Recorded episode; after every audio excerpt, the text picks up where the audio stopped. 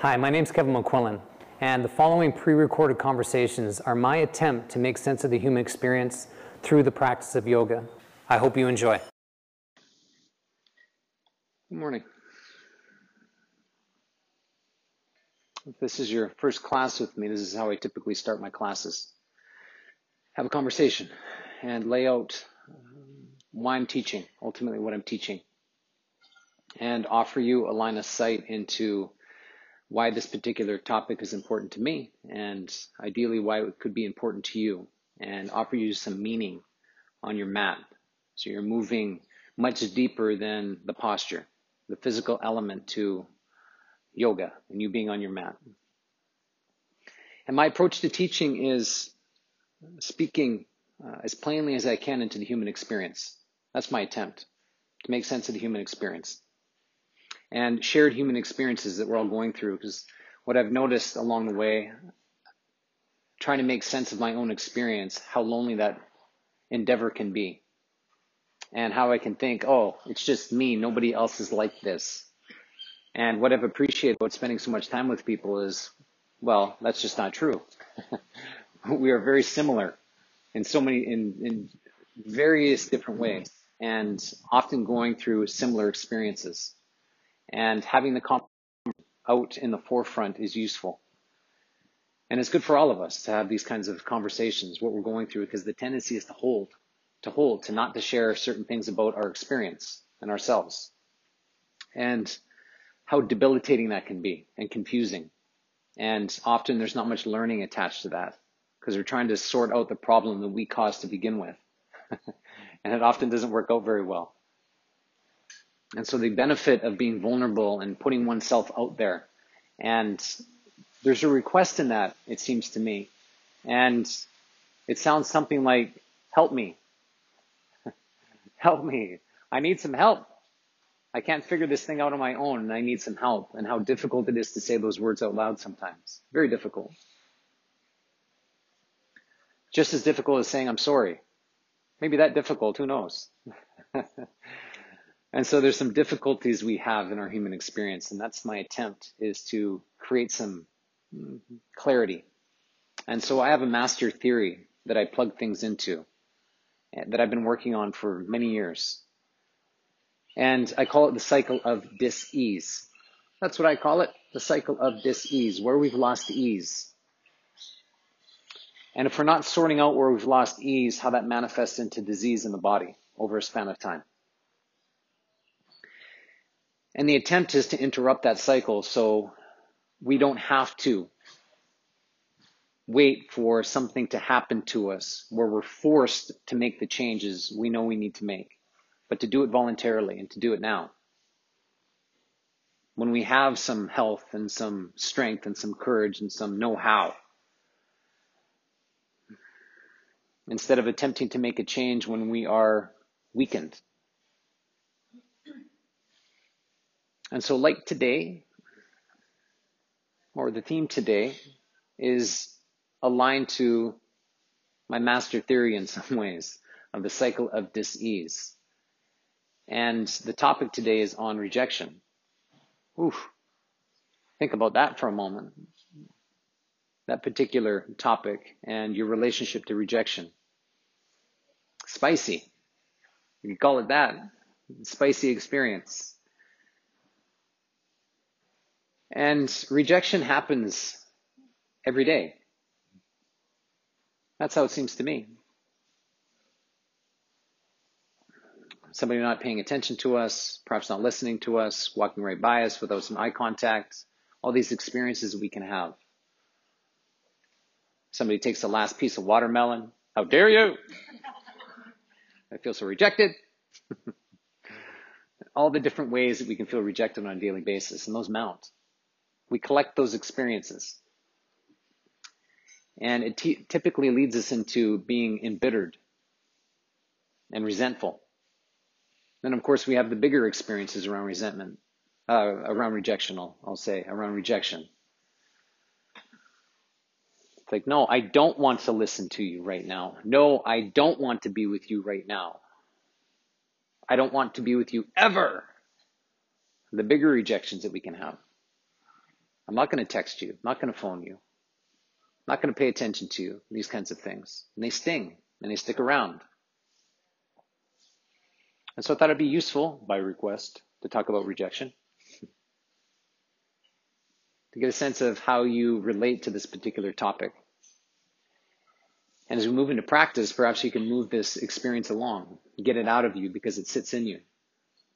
And you could easily say, no, it doesn't. No, I don't have this experience in me. You could say that, but it also gives you a line of sight of how, how naive you are, if that's your position. It's in you somewhere for sure. Where you've nestled it, who knows? But if you think about the topic of rejection, the last time you rejected, where you felt it in your body, where you felt it, maybe it's down in your guts. Maybe it's up in your heart. Somewhere. I have a tendency of feeling rejection in my gut. My gut, down low. Ooh, it's a punch in the gut. Ooh, that one stung. And so there's some distinctions up on the board around rejection. And my attempt is to paint out one side of ourselves. Some people call it the shadow side. And then the other side of us that wants the best for us. One side is looking to take us to places we don't want to go. The other side of us is always striving for better. What's better? What's next? And so rejection, the experience of rejection and falsehoods from others begins very young. Very young. Like you as a kid, think of yourself way back then and how this experience of rejection played out in your life. Certainly from whoever raised you. Stop being a bother. Get outside and play. Or I don't have time for you right now. No. you can't do that. You can't behave that way. Stop being a brat. Be good. Get to your room whatever you heard back then. And it's also through others, you know, paying attention to people. We're very attentive when you're young, when we're young. If you ever spend time with kids, they're like very observant. It's frightening. like, why are you looking at me? Amazingly so. And it's the false smiles and pretense that we pick up very young, scanning people. Who is this person? Are they safe? And can I trust them? And we learn very young. There's a lot of falsehoods that people stand in and a lot of pretense they bring to relationships.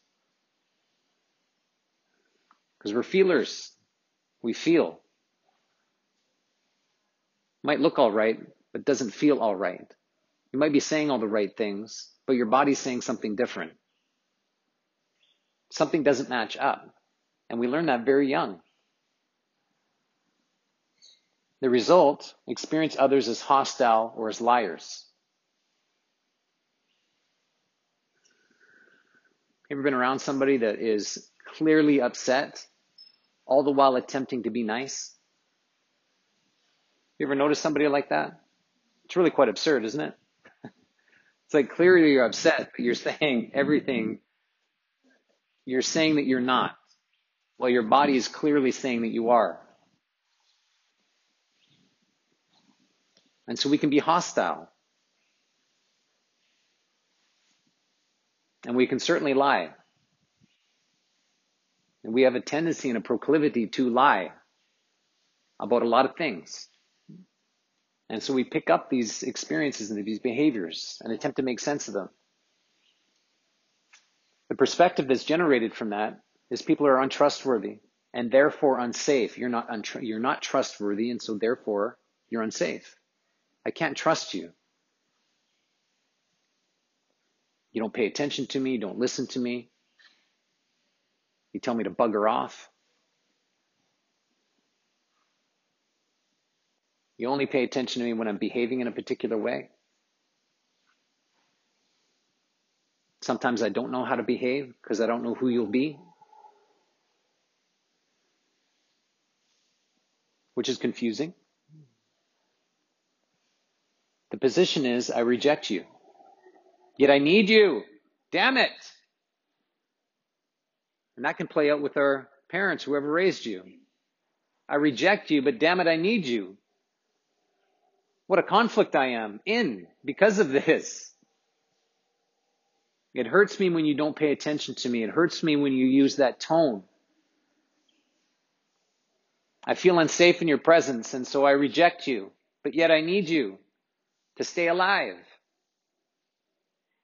It's really quite the conflict we can find ourselves in as youngsters. And that just didn't dissolve. That's still with us right now. I'll attempt to fool you to control you. And that can be the position. I'll attempt to fool you so I can control you. Welcome to strategies.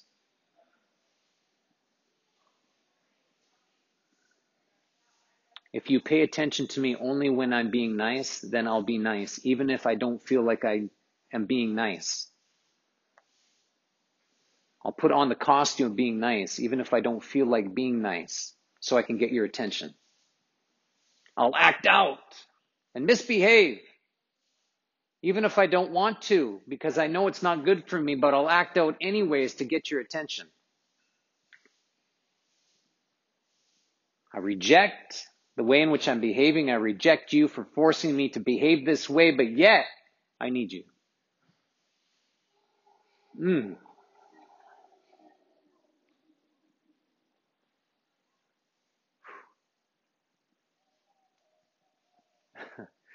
I picked this up very young in myself. How quickly I didn't trust people. That came to me very young.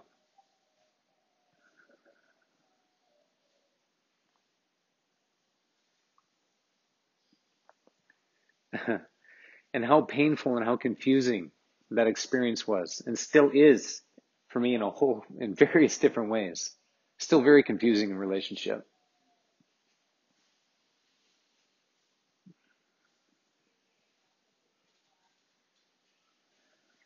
And as we attempt to fool people to control people we're chron- chronically rejected by other people because they're onto our tricks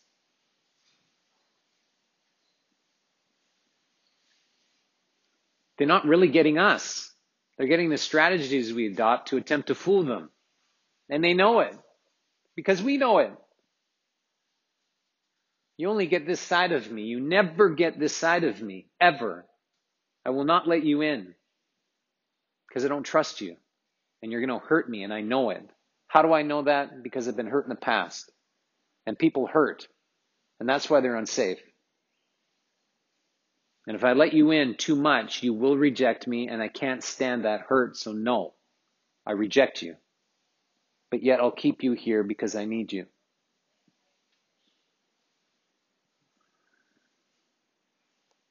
And so it's our tricks and insufficiencies that inform our relationships at times. From this posture and stance of I reject you, but I pretend that I don't. Which is very strange and very difficult to make sense of, which sets us up to be rejected. Because we're working out of strategies and pretense and falsehoods. That's where we're coming from, which people feel, which is a shallow endeavor. If you ever spent somebody, if you ever spent time with somebody that doesn't let you in, do you really trust them? It's like, no, nobody in their right mind would. You're hiding something from me and I can feel it. I don't know what it is, but I don't like it. And so if you're hiding from me, you're not being honest with me. So I can't trust you, so I reject you. And that's, this is how rejection plays out in relationships consistently and constantly. It's something we don't tend to admit that I'm already rejecting you. From a lifetime of evidence that you're not trustworthy and I can't be safe in your presence. So it's already established in relationship through our posture. And it's only a matter of time until people pick up on our tricks and insufficiencies until they reject us. Nobody likes to be controlled. Or made a fool. And that's the destruction of relationship over a span of time. Sometimes it's quick, sometimes it takes a while. Sometimes it's a 30 year battle. that, that can be called marriage at times. I've been talking about strategies over the last several days about people pleasing. The attempt to be nice to control people so they like you and so you can feel safe. The pleaser. The perfectionist. Let me be perfect and flawless so you can love me for my flawlessness. And if you accept me as flawless and praise me, then I can feel love and safe in your presence. But they're tricks and falsehoods. The pleaser is nice, but also cowardice. They don't stand up for themselves. It's all whatever you want. Not what I want. It's whatever you want. Because I'm here to please you. And there's cowardice in that because they don't speak up and stand for themselves and negotiate and say no at times. And they give themselves away consistently. All the while attempting to play nice, even when they're not so nice. And pleasers are not nice.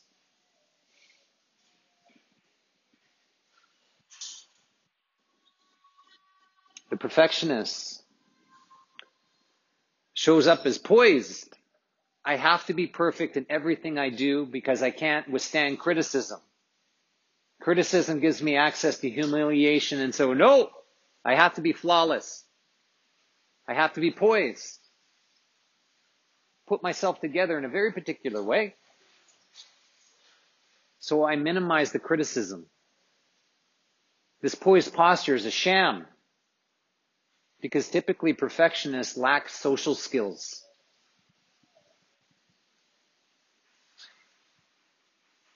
And so what that can sound like is like, ah, I show up as poised, but what I'm saying to myself is, oh my God, I'm so awkward.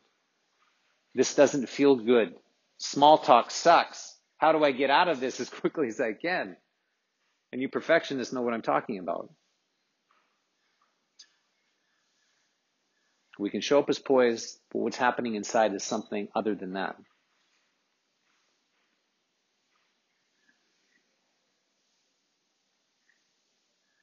And these costumes and masks and pretense we can lay ourselves with. move us into immobility is probably the best way of saying it. Stepping outside of relationship in some way, being on the periphery, where we're embittered and resentful. And I can imagine that's true for you right now. That somewhere in your life you're embittered and resentful about someone you don't have to look any farther than you. That's true with you for sure. And if it's in you, then perhaps it's in your relationships. And that's the consideration. The very place you probably don't want to look. You want to start to presence yourself of how you reject people. And what that posture is and feels like because it's in you. More than you can even imagine. And if you can wake up to that, at least you have a chance to accept people as they are. And to abandon attempting to control people and make them different to fit your needs. It doesn't work. You've been trying it for too long and it doesn't work. You know that. And you know that because if somebody attempts to do that to you, you resist, don't you? You shake, you rattle and roll. Stop it. Just let me be who I am, damn it. Why don't you accept me?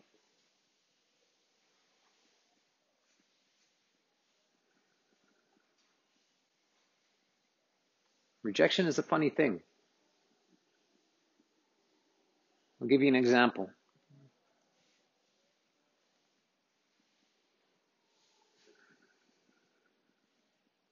If I'm not careful, I reject women. They are by far the most terrifying being than I, that I can even imagine. and that is absolutely true.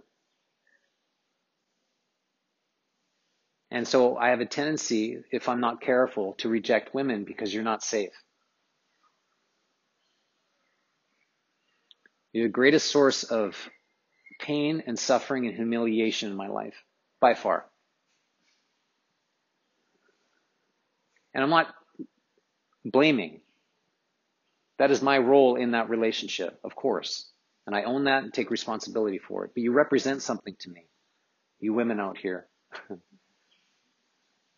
that I'm not safe and you're going to hurt me. And how that puts me on the defensive. But then I need you, which disgusts me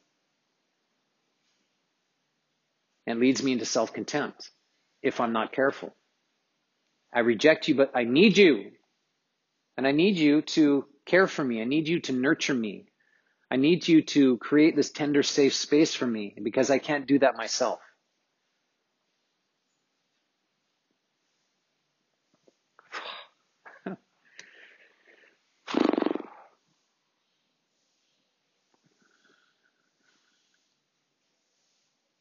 And so it's quite the conflict. and I have a lot of evidence to support that.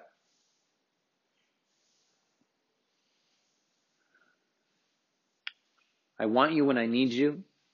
I don't want you when I don't need you.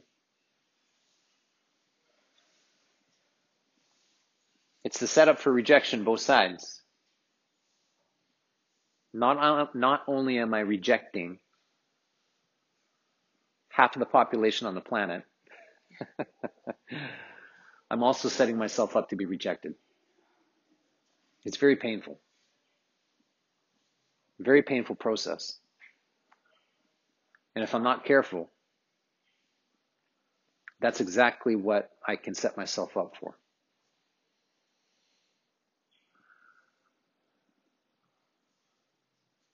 And so what I've been working on for years is countering this with acceptance, acceptance of myself, accepting that I can take care of myself and I have the capacity to nurture myself, which is not an easy endeavor. That's still true today for me.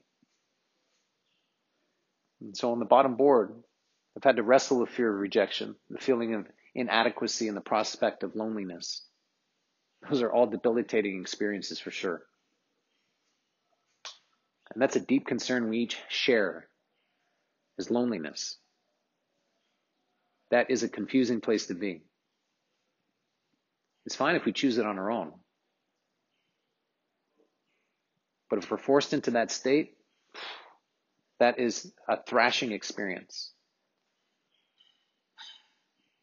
It's the ultimate manifestation of rejection. I don't want to spend time with you. No. I reject you as you are, I reject your existence. That's the message that we can take.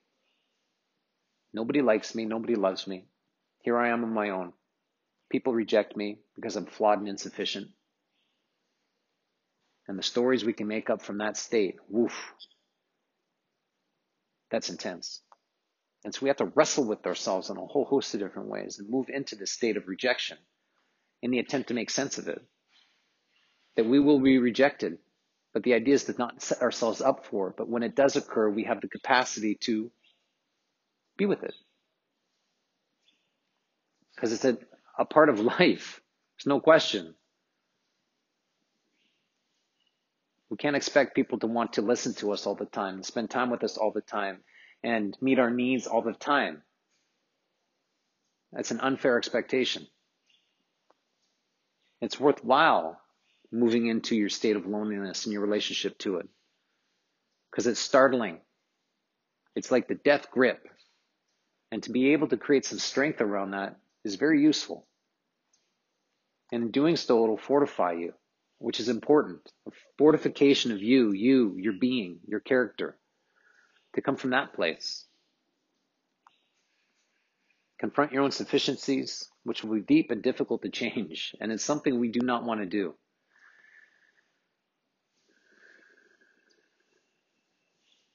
To really embrace your insufficiencies and where you're weak and underdeveloped. It's like, who the hell wants to do that?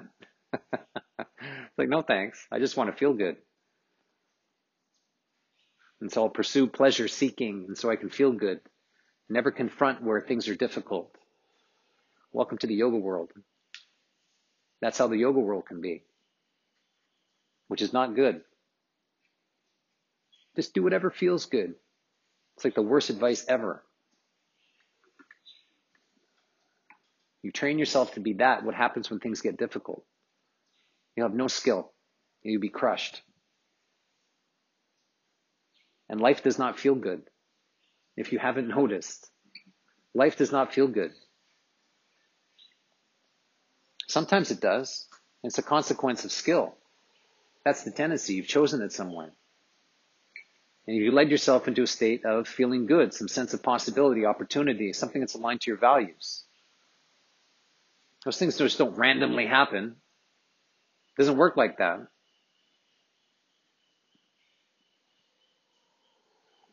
Update yourself to be an independent and productive person within a social structure, which means you have to behave in a particular way. And ideally, that particular way is you aligned to your values. So people can accept that. And they'll accept that and accept you because they can feel you. If people can feel you, they'll trust you. And that only happens when we're established in our values, the thing that means the most to us, whatever those things are to you. That leads you into making things better, not only for yourself, but those around you. That's where people get to feel you at your best. And that's the fight you're in, you and your mat. There's no question about that. You are in a fight. If you can see that you and your mat, that's a good thing to take on you. And what are you actually pursuing? I encourage you to choose where you're insufficient, where things aren't going well in your life, to pick it up, to embrace it with great responsibility and make it better. Because what's good in your life is probably not going anywhere anytime soon, which is good because it's held by strengths, your strengths, your values. Where you're insufficient, you're struggling. If you let that be for too long, it'll start to encroach on everything good in your life. Everything. That's the shadow, isn't it? It has a way of creeping until we're the creep. Until we're the creep, which is a strange thing to say, but we're creepy when we're playing out our strategies because people can't trust us.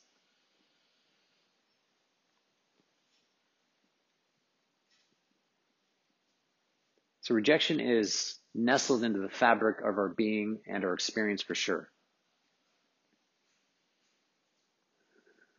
If we're rejecting, we will be rejected. So then the idea is to pay attention to how we reject people. And it's very clear. And that message is sent with great clarity? Absolutely. And you want that message to get across. And we can be vicious in that regard. So, what would it be like if you stopped doing that? Your life would be different because you would be different. You'd be stronger as a consequence of your efforts. You'd be outside of a weakened state that people aren't trustworthy, they're unsafe, and you have to protect yourself. That's a weakened state. I'm smaller, you're bigger. And so you and your mat, you get to strengthen yourself from the inside out. And so I have a question for you to make this real, perhaps. How do you reject people? Hell of a question. How do you reject people? And then you could ask yourself, why? Why? What's the why in terms of you rejecting people? Anybody have something to say about that? Why do you reject people? I'll drop it a floor. Maybe we got something to say about that? Jump in, people. Otherwise, I'm going to feel rejected. Thank you.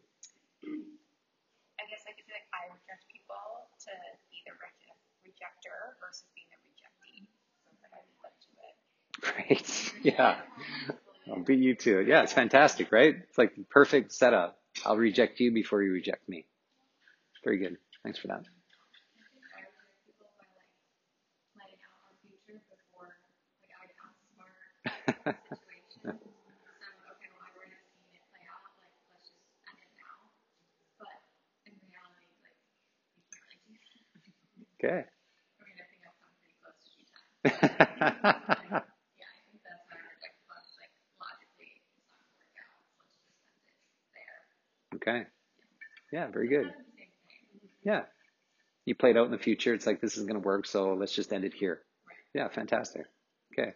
Doesn't feel so good, but great that you can lay that out.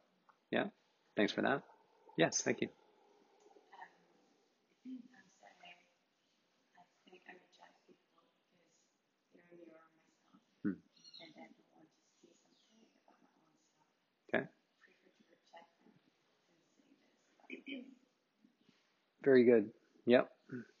I don't want to see myself in you, so I reject you and get away from me. Yeah, good.